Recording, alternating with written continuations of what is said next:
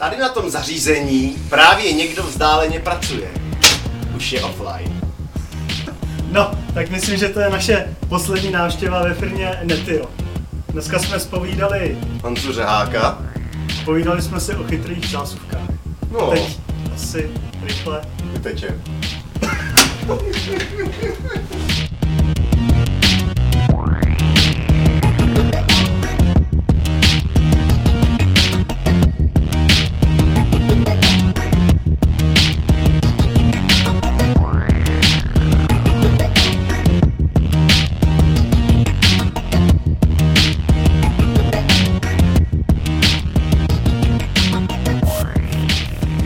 Sedíme dneska ve firmě Netio s Honzou Řehákem.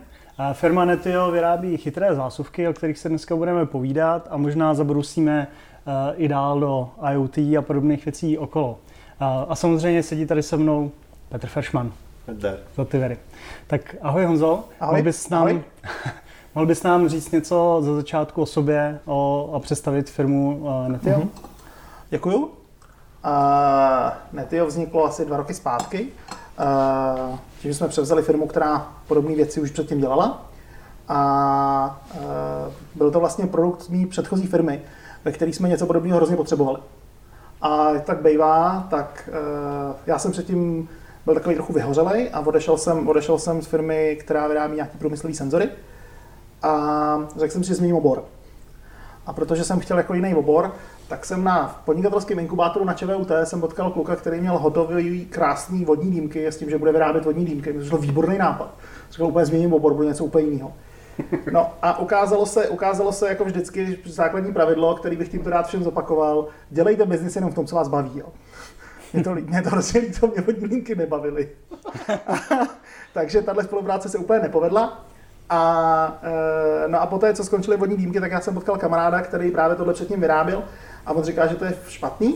A jsem říkal, hele, to je škoda, ty zásuvky by se jako daly dělat, já bych něco takového potřeboval. A tím vlastně vznikl prvotní nápad na tenhle produkt, který držíš, který je vlastně malá jednoduchá zásuvka, protože jsem něco takového potřeboval, nemohl jsem to najít. A tím vlastně vznikl nápad na tuhle firmu a pak nějak z toho vznikla naše zelená firma Netio, která dneska vyrábí takzvané nejchytřejší zásuvky na světě. A co ty vaše nejchytřejší zásuvky umějí? No oni mají sobě Linux. Takže tady zaznělo 60 vteřin. protože mají sobě, teď zrovna Linux má teda tahle. Aha, tahle zrovna ne. Ale to má 2 procesory. Tak, to má 2 procesory. Ale tak pojďme od toho nejjednoduššího. Co pak dělá teda tahle 7 procesory a proč má vlastně 2 procesory? Tak to je prosím tě zásuvka, která má Wi-Fi, vypadá jako malý počítačový zdroj nacvaknutý na prodlužovačku. A vlastně umí jenom 2 věci. Za prvý umí měřit spotřebu té elektřiny, která teče skrz, teda všech parametrů podezřelých, takový ošklivý slova jako true power factor a tak. Ale to nebudeme trápit naše posluchače a diváky. A měří to všechno nějakou přesností celkem slušnou, asi pod 1%. A za druhý umí vypnout a zapnout výstup. To znamená, umí vypnout zásuvku na dálku a umím tohle. A je to připojený po Wi-Fi. Tak. Alexa taky všechno umí. Člověk s takým všechno umí, jasně. Jo. Akorát když tě vypadne připojení na internetu, tak většinou ani časovač. To je základní problém věcí, co jsou připojení Alexa. No, to je internet of shit. Ale ne, tak musí to být v cloudu, že? Protože ta inteligence nebude u tebe v domě. Tam musí být v cloudu. Ještě teda zpátky k tomu, proč jsou tam ty 2 procesory, proč nestačí jenom jeden. Když strašně zajímalo, když jsem tady připravovali, tak já jsem prozradil, že máme nic 2 procesory.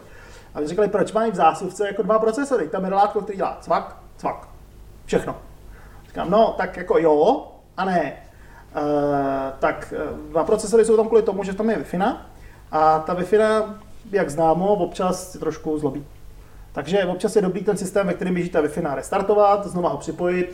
Oni se s Wi-Fi taky stává, že třeba změní kanál, že jo. No, že třeba někdo odpojí to APčko, dá tam novou Wi-Fi, která je na jiném kanále, jmenuje se stejně. Tak je dobrý třeba najít, že jo, v takové situaci.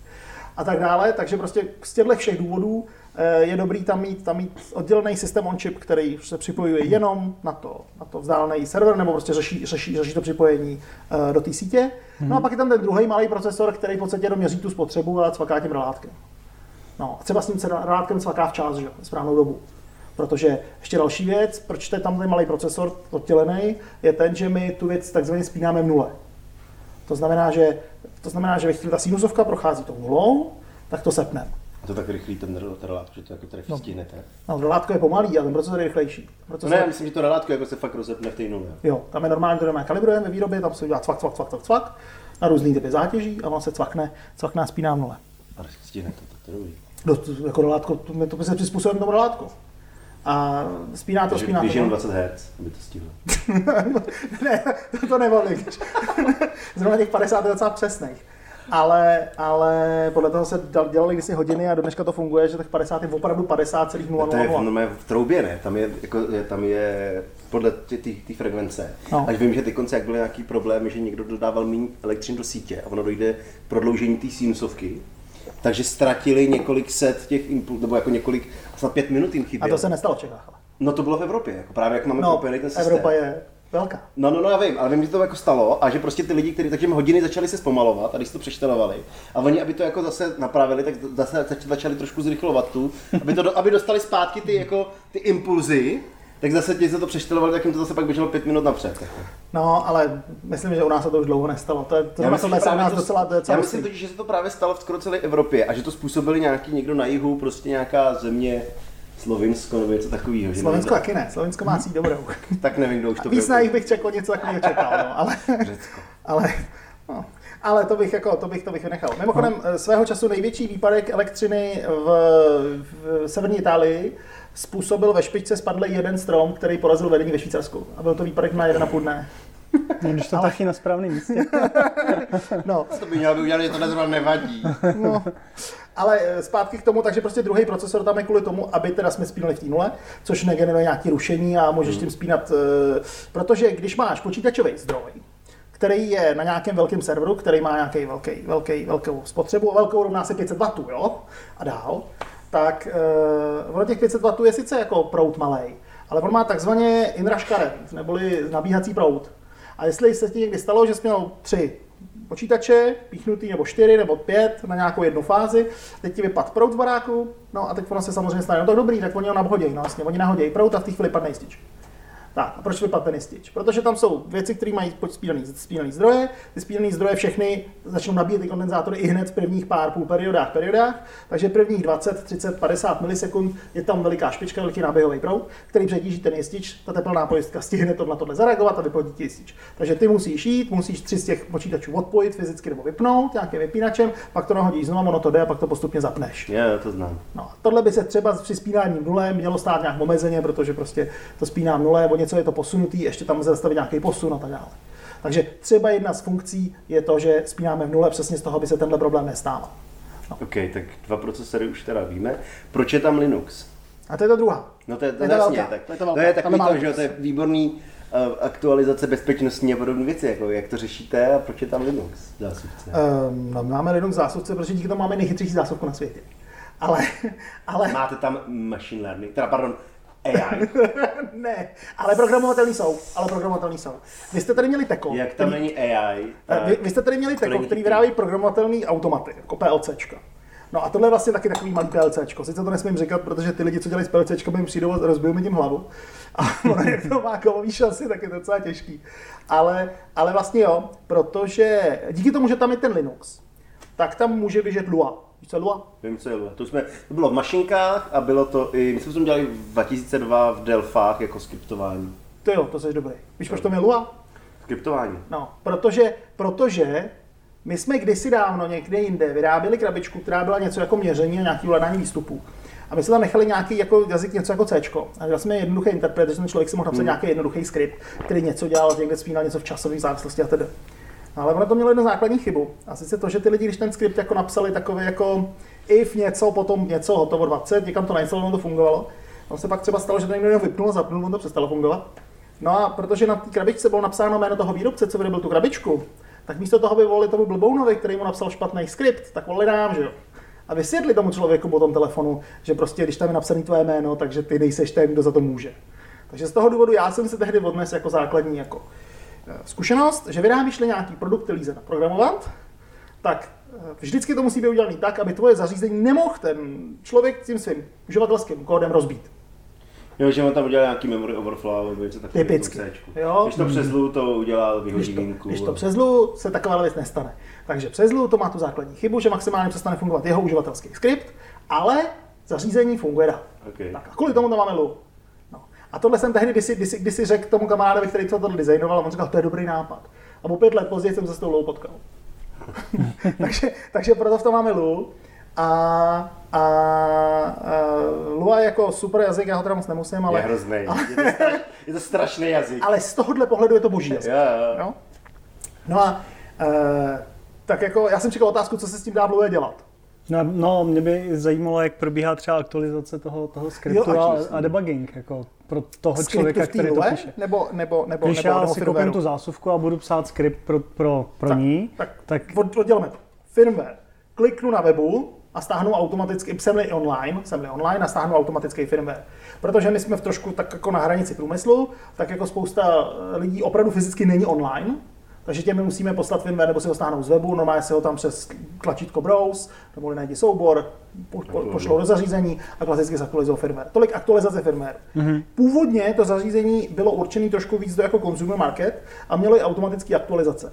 Ale to byla jedna z prvních věcí, kterou jsem zaříz a zlikvidoval, protože s tím máme dost zkušeností z jiných firm a prostě automaticky, protože vás, jestli děláte cokoliv pro průmysl nebo kdekoliv, kde má to něco společného s průmyslem, automatický aktualizaci nedělat. Což je super ve chvíli, kdy se objeví chyba v Linuxu, třeba v SSHčku a pak můžu shodit lidem zásuvku. Ne, to musíš prolíst listy na router, který mají domů, protože jsi zanatem. Jo. No, jestli si myslíš, že to pomůže. Jo, nevlehněj. Vy ITáci s tou bezpečností jako hrozně jako vy to přepalujete. Ne. Byli jste někdy v reální jako v fabrice nebo v reálném nasazení? Jo. Kolik těch zařízení zabezpečených? Žádný. Přesně tak. Mnohdy přijde zákazník, který má nějakou tabulku, v který je napsaný, že ta věc musí mít HTTPS. On si očfajfkuje, HTTPS to má, super, objedná to. Tak, pak se ti stane, že o 2 roky později zjistíš, že HTTPS nefunguje s půlkou zařízení a za těch 5000 prodaných zařízení, co se teda netýkalo Netia, tam nikdo nepřišel. To znamená, že to HTTPS nikdo nepoužil. A proč ho nikdo nepoužil? No, protože to se nedá v reálné průmyslové praxi.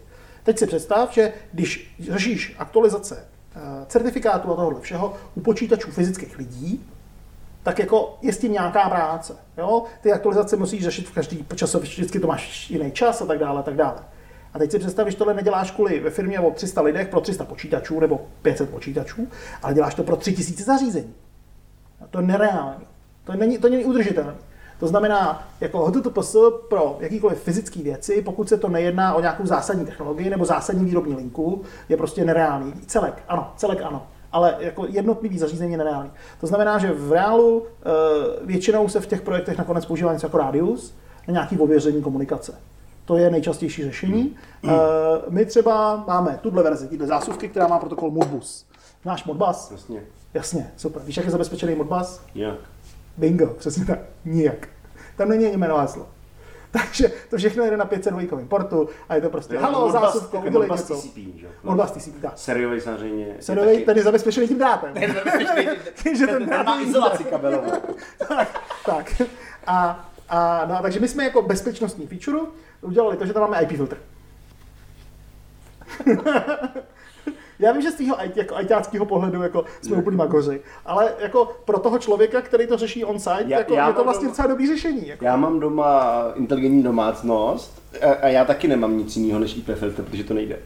Výborně. A kolik tam máš zařízení? Jako na tom? No, kolik tam máš IP adres v tom systému? V tom systému tak já... Jo, takhle 2 proto konkrétní, tak samozřejmě doma jich mám hromadu, ale každá kravina. No, a udržovat tu zprávu bezpečnosti nejde. No, takže s aktualizacema, když jsi se ptal prostě na ty jako původní otázka zněla to HTTPS, prostě má ta věc, má HTTPS, má normálně web, přes web se na to dá, ten web je zabezpečený přes HTTPS, ty další protokoly, které jdou, tak taky můžou být zabezpečený přes HTTPS. Nicméně naše praktická zkušenost je, že každý, kdo to zkusí, tak to zkusí nasadit, brzo to zabezpečení vypne, už ho nikdy nezapne. Tak. No a co se týče aktualizací třeba toho skriptu, který běží vevnitř, no tak prostě ten se píše přes to webové rozhraní. Tak když si tam nenechám defaultní jméno admin, ale změním defaultní jméno admin na něco jiného, tak pak přes to můžu zalogovat, změnit ten skript a nějakým způsobem ho řešit. Ale zrovna tu moc aktualizovat není potřeba. Ale tam ten skript většinou se nemění. No jasně, no. A spíš jako debugging, jako ve chvíli, kdy já v týlu udělám jako programátorskou chybu. To má remote debugging. Nemá to webový rozhraní, ze kterého píšeš tulu, ono ti to něco říká, ale tady jako přiznávám, že jako uživatelská přívětivost našich skriptů jako na tý ještě co dohánět. Kor pro nás to neumíme. Jo, co nemáme rádi lu a neumíme to, tak pro nás je to. Ale my jsme tohle jako marketingově obešli. My jsme to vyřešili tak, že hele, ty chceš psát, dobře, ty si koupíš zásuvky. Jo. A teď třeba já řeknu příklad. Máš UPSku, tam má CNMP třeba, nebo náš mobilní modbus, PCkový. Tak a teď chci říct, super, když je UPS na 30% baterky nebo na 50% baterky, to znamená a nejde do ní proud a zároveň, tak odpojí třeba 3 zásuvky ze 4. Super. No, tak přesně tohle je úžasná věc na Lua v zásuvkách, kdy prostě jdeš, napíšeš CNMP dotaz, my tam máme i klienta na tuhle věc, to znamená po CNMP, teda ještě nezveřejněný verzi, ale bude, a už ho máme na stole. A ty se zeptáš se na hodnotu, takže normálně se po síti po té lance zeptáš na IP adresu UPSky, ta ti řekne, jo jasně, mám baterku na 37%, tu hodnotu dostaneš zpátky do toho skriptu, ten to rozpracuje, řekne 37% a na základě toho něco udělám. Tak. Takovejhle skript, ale ty nechceš psát. Ty chceš říct ten skript nějaký knihovně. No, takže my jsme kvůli tomuhle udělali spoustu příkladů, my jim říkáme AN, jako ANka, máme spoustu ANek, kam přesně přijdeš, a řekneš, jo, dobrý, tady se stáhnu ANko, který rozpracovává tohle XMLko a máme jenom na záhlaví, na začátku mám nějakých 6 řádek, kde říkáme, jaká IP adresa, jaký OIDčko toho CNMP hodnoty a jak to beru. Dokonce se snažíme v těch skriptech i dělat konverze jednotek. Takže všechno, ať tam máš wordy, ať tam máš prostě cokoliv, i bináry, tak to spojíme do stringu, prostě máš to ve stringu, Lua si s tím poradí.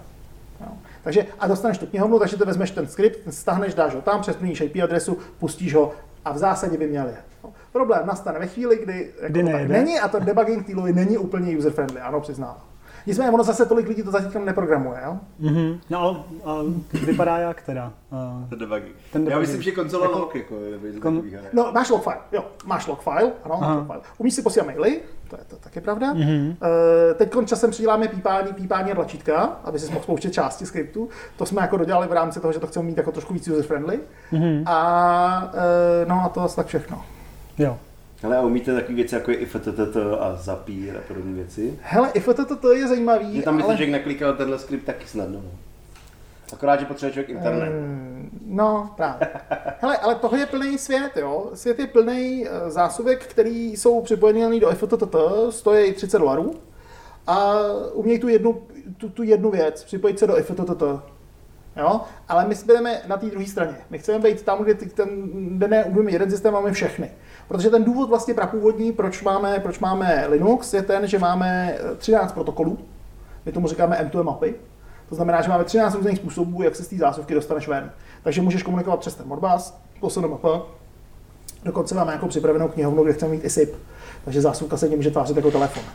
V rámci nějakých možností. A umíme třeba JSON. Takže umím třeba jako reagovat na JSON, takže jestli píšeš něco v Node-REDu, tak v Node-REDu, což je jako boží věc dneska. Co je Node-RED? Node-RED. Jste ho měli v hashtagu Unipy. Co je Node-RED? Node-RED. Node-RED je velmi hezká věc ve chvíli, kdy dneska... Jo, PLCčka znáš, klasický programů PLCčko. Mám nějaký bloky, nakreslím si dneska. Jsou lidi, kteří to píšou v těch řádkách, v těch rovnicích, to já mám rád ty klikací bloky. Tak. A teď si představ, že to samý děláš v blokách, ve kterých ti ale v tom bloku ti neběží drát, ty jedním spojí, ale běží ti v tom JSON. A Node-RED je něco, co pustíš na Raspberry, třeba. Přes webový rozhraní v tom nakreslíš nějaký interface, co řekneš, tady vezmu data z téhle IP adresy, tady rozparsuju, tady z nich vyparsuju tenhle tag, ten pošlu tam a na základě toho něco sepnu nebo něco udělám. No a tohle tu věc necháš, má to i nějaký user interface, že ti to ukazuje nějaký grafy a nějaký ovládací prvky a tohle necháš někde běžet, do nějakým Raspberry nebo něčem takovým a to je celý. No a s Node-REDem třeba jako si ta zásuvka přes ten JSON povídá úplně krásně nativně. To jsem zvládnul i já. No. To se za 2 hodiny. My jsme ještě jako další téma, bych možná šel, a to je jako výroba, vlastně vy si to stavíte všechno sami, no. A vlastně vy to v Čechách, proč to neděláte v Číně? No protože děláme jednak malý série a jednak děláme průmyslový produkt. Pro nás je důležitý to, aby Když si někdo postaví dneska systém, ve kterém si, ať už jakýmkoliv protokolem, může si vybrat z těch 13, bude s tou zásuvkou povídat a na dálku ji bude měřit nebo ji ovládat, a za 3 roky bude chtít těch svých 10 kusů rozšířit do dalších 100 kusů nebo dalších 10 kusů, tak to musí být kompatibilní zpětně. Znamená, potřeba, aby ten software byl jako, aby jsme ho měli pod kontrolou. No a na to přesně tato věc je vymyšlená, udělaná. A ty zásuvky ve chvíli, kdybychom vyráběli v Číně, tak jednak je to v nějakém objemu, a jednak je to v nějakém... Už se to vyplatilo, nebo... Ty čísla se hodně lišej, ale obecně se říká, že pod 5000 kusů o tom vůbec neuvažujeme. Nad 10 000 kusů to začne mít smysl a nějaká hranice nějakých 15 třeba. Záleží na tom, jak drahá věc. Výrobně. No. A my v těchto sériích ještě dneska jednak nejsme a jednak potřebujeme udržet nějakou kvalitu a nějakou jako jistotu toho, jak to vypadá.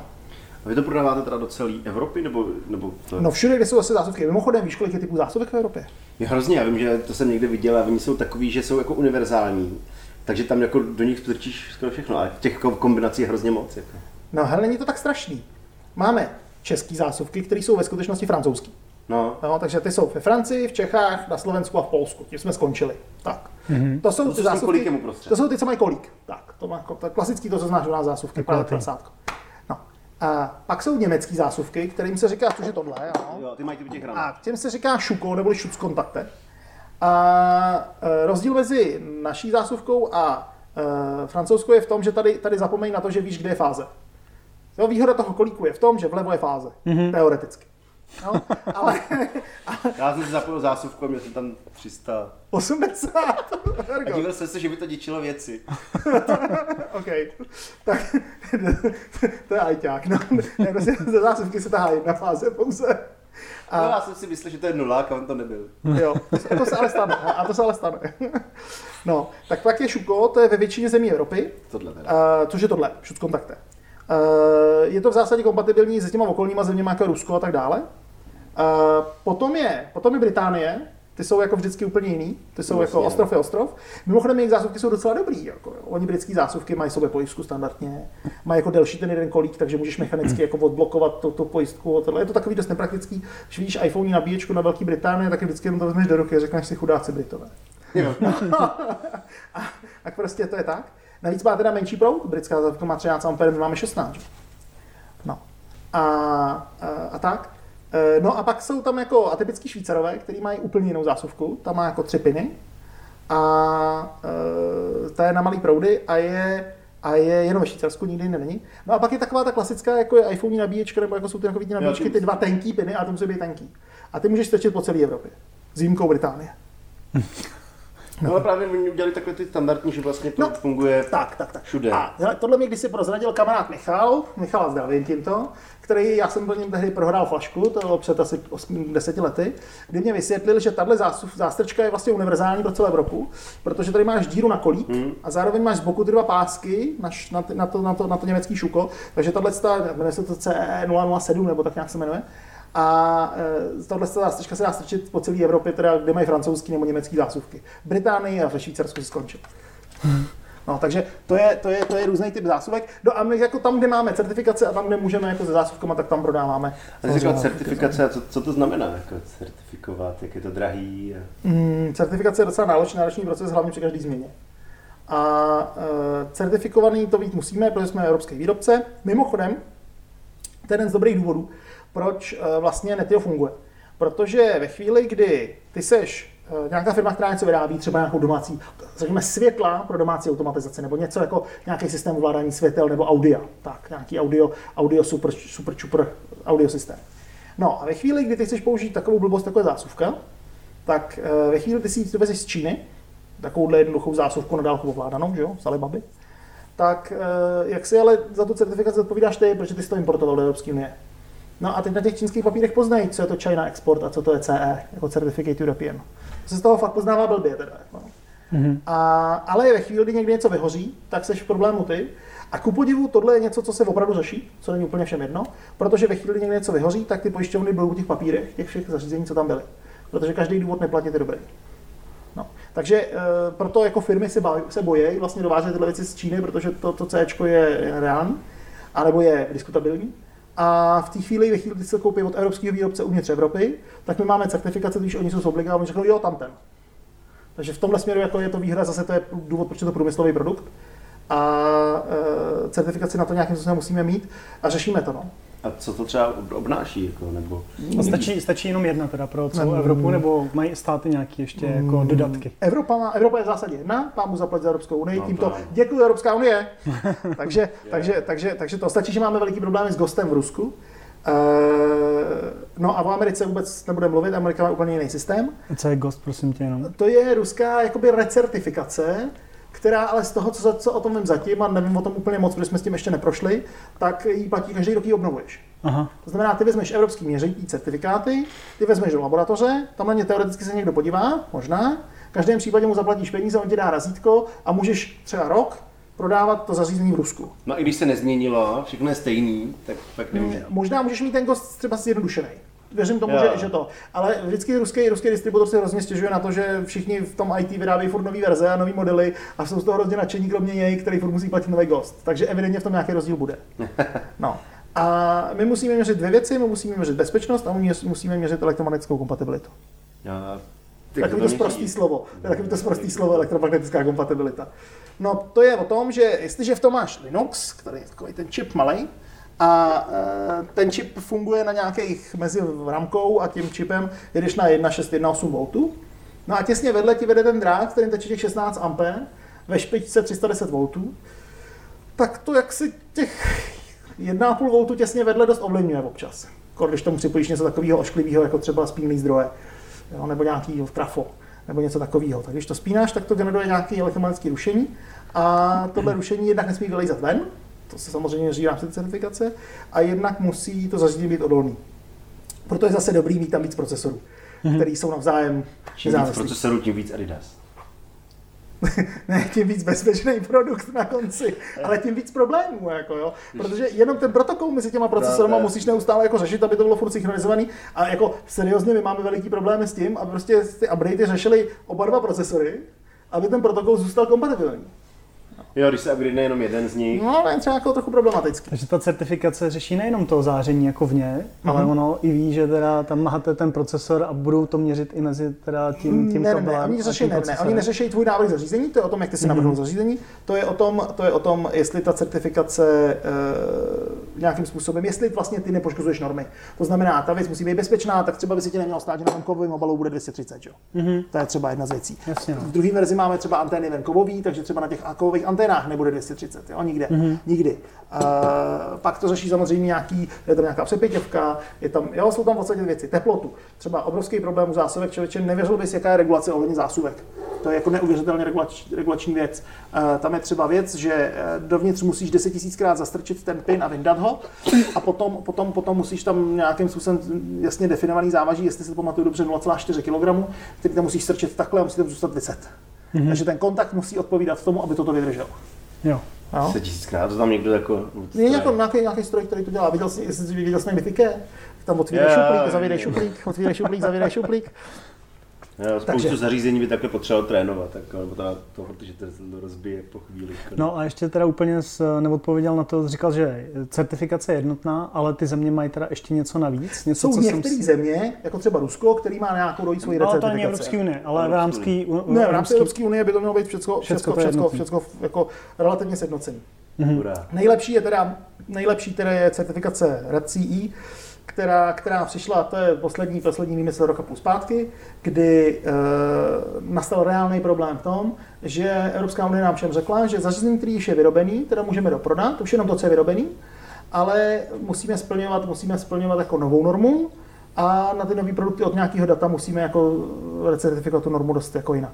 Což v tom světě, kdy samozřejmě s tou normou to vypadalo tak, že ještě asi 2 měsíce předtím nikdo nevěděl, co se vlastně s té normě bude měřit a bude se k ní dělat. Včetně těch výrobců, kteří to mají jako dodávat, tak to způsobilo svého času docela problém v těch dodávkách. Ve všem. No. Takže jako zase ta Evropská unie taky jako někdy to je. Tak to byl s autama taky takovýhle problém. No. A tak jako certifikace obecně je věc, která má smysl a dá se s ní nějakým způsobem projít. A je to o tom, že tomu potřeba přistupovat s nějakým respektem k tomu vztahu těch norem. No. Ty jsi říkal teda, že vaši zákazníci jsou primárně fabriky, nebo je to i pro koncovní uživatele? Vyrábíme průmyslovou verzi zásuvek. To znamená, že co to znamená průmyslová? Když se teda podíváme na tu jednoduchou zásuvku, kterou prodávají na té Alze, nebo nějakou, která má to IFTTT, tak ta na první pohled vlastně dělá to samý, protože má prostě rolátko, má teoreticky nějaké měření, který má přesnost cca třeba 10 až 20%, ale prostě nějak to měří něco, má třeba jen jednu hodnotu, na kWh, nic víc. A ty jsi říkal, že jste dělali nějaký testy, ne? Na tyhle zásuvky s tou přesností. Nedávno nějaký testy na přesnost měření, protože vyrábíme novou verzi nebo nový model, který mu se snažíme dát maximální přesnost, i třeba v rozsahu teplot. Jo. Hele, teplotní rozsah, to je taky zajímavý téma. Teplotní rozsah, tyhle věci. Tak, když věci do zásuvky není napsaná teplota nebo teplotní rozsah, tak to znamená, že je na 25 stupňů Celsia. Tak, a ve chvíli, kdy my tam napíšeme teplotní rozsah, tak to znamená, že v tom teplotním rozsahu musíme mít celý ten proud, že? Musíme mít všechno v tom teplotním rozsahu. A samozřejmě, když tím teče těmhle 16 ampér, to se ten drát docela zahřeje a narovná, teda musím říct. Takže my třeba máme speciální dráty, které mají víc vláken nebo drátů v tom svazku, protože tam je jako smotaný z několika svazků. Takže my třeba tenhle drát objednáváme takový, aby opravdu vydržel těch 65 stupňů Celsia. Ne, aby ten drát vydržel těch 65 stupňů Celsia, ten ho vydrží, to problém není. Problém je v tom, že při těch 65 stupních Celsia se to musí ohřát únosně, aby to udrželo tu teplotu tady. Že? Takže vlastně my máme problém s teplotou ne kvůli nějakému ohřevu vevnitř, ale kvůli tomu, že ty dva dráty to ohřívají tak moc, že to vlastně jde nad nějakou provozní teplotu. A, takže třeba průmyslová věc se pozná tím, že má vyšší teploty, nebo že má vůbec definovaný teplotní rozsah, že to třeba funguje i od minus 20 stupňů Celsia do nějakých plus 60, 50, protože v průmyslovém rozvaděči v létě, když je venku 35, tak je tam 50. Jako, celkem snadno. Jako takže prostě průmyslový rozsahy jsou daný tímhle. No a pak je moje oblíbený téma, proč jsou dva procesory, protože to neudělá cvak. Protože když děláš upgrade firmwareu, tak strašně často ten procesor, když je to prostě relativně jednoduchý řešení, tak prostě to udělá cvak, tak se dá sám ten procesor hlavní. No, tak nám to cvak neudělá, protože tam máme oddělený procesor, který přesně tohle jenom tohle lídá, nic jiného není. Jo? Takže nebo plus měření, plus nějaký dospínání nule. Takže to jsou třeba takové ty věci, které oddělují průmyslový produkt od home marketu, i když na první pohled dělá to samý. No a pak samozřejmě ta věc, že to má ten protokol, který je známý. Jo? Často si lidi použijou nějakou věc, která určená na tu Alexu nebo na něco podobného, má nějaký hacknutý protokol, nic proti tomu. Nicméně tam je velká otázka, jestli to koupíš ještě za půl roku, za rok a jestli to bude mít ještě furt ten samý protokol. A pokud prostě máš ten čas na to, že teda jdeš a do toho domu máš přístup a prostě jako řekneš, jo, to už je jiný zařízení, jiný driver, stáhnu ho, najdu ho, nainstaluju ho, dodám ho tam, tak je to dobrý. Ale ve chvíli ta firma, která dělá to audio, jo, a potřebuje na dálku třeba zapínat zesilovač, nebo potřebuje na dálku zapínat světlo někde. A ve chvíli tato průmyslová firma teda to chce, tak ona tohle potřebuje jako produkt katalogu, který si někde objedná 10 kusů a ještě chce pokud možno 10 německých, 5 francouzských, 10 švýcarských. A ona potřebuje, aby to prostě objednala, ten protokol byl stejný, komunikační, aby se tam přidalo, pokud možno nepotřeboval ten člověk mobilní aplikaci na to, aby tu věc připojil, protože ta mobilní aplikace zase za rok bude jí Google jí vyřadí, protože nesplňuje GDPR, že jo? Výborný téma, nám Google vyřadil takhle mobilní aplikaci, protože mobilní aplikace nesplňovala GDPR. No. Fakt? A tam nebyl žádný ne GDPR. Ne, a my jsme šahali třeba do telefonní seznamu kvůli nějakému věření, protože v době, kdy to psal, na tím nemyslel, že jo. No. A takže na chvíli tohle jsme udělali na mobilní aplikaci, která by prošla skrz GDPR. Ale zpátky k tomu. Takže prostě ten člověk, který potřebuje nějakou takovouhle věc a potřebuje zásuvku, aby volal na dálku zásuvku, tak prostě jako vlastně na tom trhu moc jako k dispozici toho není. Co on může použít, co bude jako fungovat protokolově stejně ještě za další rok, 2, 3, 5, 8. A bude k tomu mít nějaký certifikáty a bude to odpovídat nějakým způsobem normám a tomu, co on potřebuje. No a to je přesně ten důvod, na ten trh, kam my míříme. To znamená, pro tuhle zásuvku je naší cílovou skupinou firmy, které dělají něco takového poloprůmyslového, dělají nějaké stroje, potřebují nějaké měření a tak dál. A potřebují to dostat do svého ekosystému. No on má uzavřený ekosystém, ve kterém má svý zařízení. Tam je třeba taková věc, jako že ty potřebuješ v ideální verzi totiž tuhle věc. K čemu to vlastně je? Typicky máš ten výstup na 230, máš v rozvaděči, kde máš normálně sadu relé a máš tam prostě výstup, máš to v rozvaděči, hotovo 20. A jedna zásuvka tě stojí kolik? 8 euro, 10 euro, co tě stojí to relátko, ta patice a to vedení drátu. Na práci dalších 50, ale co sem teď netáhíme. No a teď ty potřebuješ ten zesilovač nebo to světlo připojit externě a v ideálním světě bys potřeboval, aby to přibyl ten ajťák, který má ten barák na starost. Takže tohle vezmeš, to stáš do obálky, tomu pošleš, on to vyndá, připojí to přes bezmobilní aplikace normálně klasickým režimem APčko a tak dále, to připojí do místní Wi-Fi. Síť si vybere, ať nemusí vypisovat jméno sítě a jenom heslo musí vypsat. V té chvíli to je na síti. A teď ty potřebuješ, aby v tom systému, třeba v tom teku, který máš doma, si šel a zmášnul si hledej nový zařízení a ono ho to našlo. To znamená, že ty potřebuješ se zásuvku, která jako odpovídá na ty různé protokoly na vyhledávání zařízení na síti. Najdeš, on řekne, on ti dá vybrat, jo, tady jsem našel. Tak ho pomenuješ třeba i a řekneš ano, to je on. A tady funguje. A funguje třeba, když tam umře APčko a někdo přijde a dá nový APčko a nechá jméno a heslo, jméno sítě a heslo, tak a dá jenom nový APčko, tak aby si ještě fungovala na půl roku. Tak to člověku přijde, že samozřejmě. Hele, ono samozřejmě bude všechno, včetně toho, že měříš něco, co měříš. Ale samozřejmě tak těch $20, který prostě zaplatíš za to zařízení pro to IFTTT, nic takového nemá. To umí jednu jedinou věc, připojit se přes tu Wi-Fi do nějaké serveru, zeptat se, mám něco udělat? Nemám, dobře, čekám. No, a tím to končilo. Takže to je naše cílová skupina tady. Pro tohle zašení je to trochu jinak, tady je to trošku složitější, protože my třeba v Čechách tohle zařízení prostě prodáváme docela dobře, no já nevím, jestli to můžu říct, na u zeleného mužička. Co je zelený mužička? Armáda. Ne, mimozemšťana. Jo, ten zelený mužiček. My jsme televize, tady se může klidnit. To jsem teďko viděl, jak někdo udělal Alzáka a k němu přidělal rachejtli a taky mu přilepil pusu.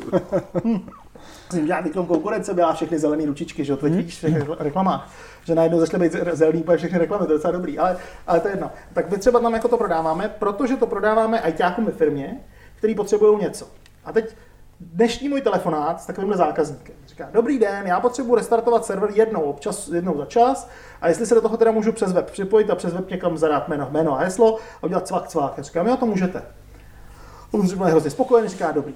A já mu říkám, a víte, že ještě jsem mu řekl, že tam můžeme jít do PSO. Říkal, jo, no a to nepotřebuji, dobrý. A pak mu říkám, no a víte, že tam nemusíte se připojovat, abyste mačkal to tlačítko restart, že to umí samo. Aha, jak to? No my máme vevnitř watchdog. To znamená, ta věc umí pingat někam a když dostane odpověď na ping, tak řeknu, jo, dobrý, všechno funguje. A když nedostane odpověď na ping, tak resetuje výstup a něco restartne. No. To já jsem kdysi viděl, když jsem měl ještě jako kdysi dávno servery, tak jsem viděl, že někdo měl také dva servery stanout proti sobě a měl CD mechaniky takhle udělaný, že když ta jedna vyjela, tak rebootla ten druhý. A takhle dělal vzdálý reboot, že si prostě připojil na ten druhý server a vyjel mechaniku a tím ho vyresetoval. To je dobrý. Když to není potřeba, teď už se to dá udělat takhle a dá se to dělat tím, že to vlastně dělá samo. No a když potřebuješ něco hodně sofistikovaného, to znamená, že jenom ping ti nestačí, ale třeba typický problém u IP kamer. IP kamery kdysi dělali to, že oni jako běželi, oni ti na ping odpovídali, ale umřel ten kodek. To znamená, v obraz ti ukázal jenom poslední obrázek zamrzlej, třeba nebo ani žádnej, ale prostě IP kamera na ping odpovídala. No, takže tam se to dělalo tak, že se třeba vyhledávalo v tom streamu něco, nebo se hledal nějaký statusový XML file, jestli hodnota posledního času není delší než nějaký uptime nebo něco podobného. A na to je potřeba ta lua, no, to tam a právě v té lue, teď si představ tu krásu, hele, my třeba máme čidlo teploty venku, který má XML-ko, to XML-ko normálně getem stáhne, to XML-ko rozparsuje, tam řekneme jasně, parametr ID 17351, dobrý, řekneme hodnota teploty je 26,0, dobrý, rozparsujeme to, řekneme víc než 26, dobrý, zapni přídavnou klimatizaci. Jo? A máš zásuvku, akorát tam musíš mít úplně blbou klimatizaci. Jo? Nejhorší je klimatizace, který musí zmáčknout čudlík.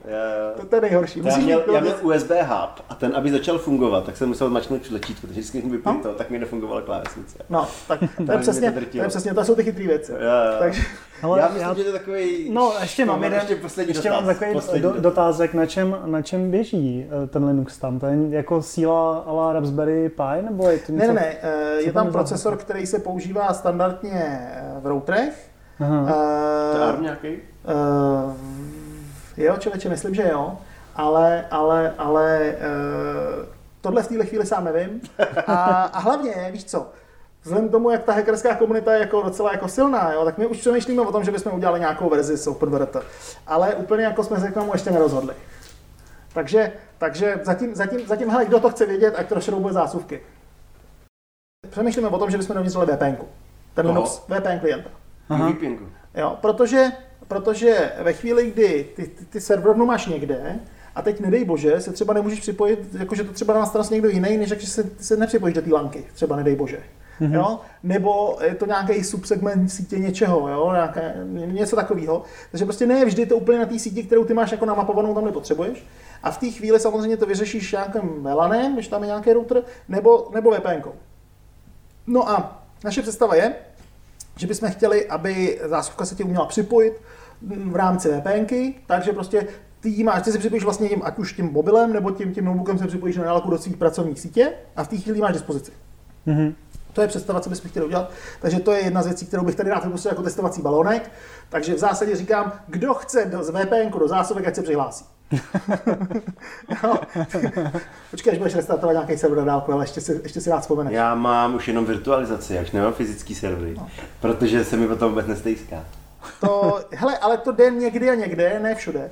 Teď třeba máme super zákazníka, který těm těží bitcoiny. Hlídá tím spotřebu bitcoinů a říká, že mu naprosto stačí, když to jednou za den pošle, kolik mu to sežralo kilowatthodin, na který zásuvce mailem. Takže mu jednou za den posíláme mail, nebo on se teda napsal ten skript v té Lua, který mu jednou za den posílá ten skript, který říká, hele, sežrali jsme tolik a tolik peněz na téhle zásuvce. Aby to chtěl zavčasu vypnout, kdyby ta cena bitcoinu tak dolů, že už by se mu to nevyplatilo. Ještě s těma jako s dávnýma rebootama, se stalo kamarádovi, on si chtěl resetovat počítač, protože udělal nějaký aktualizace a napsal reboot, ne power off. A pak si teprve uvědomil, že to napsal v nějakém terminálu na nějaký server, který byl 100 km daleko, že power off, enter. Se do auta a jel. Tak na to můžeš mít zásuvky, které ti tohle udělají. Mimochodem, jedna z věcí, kterou řešíme, je, že máme třeba jednoho zákazníka, který vyrábí kiosky.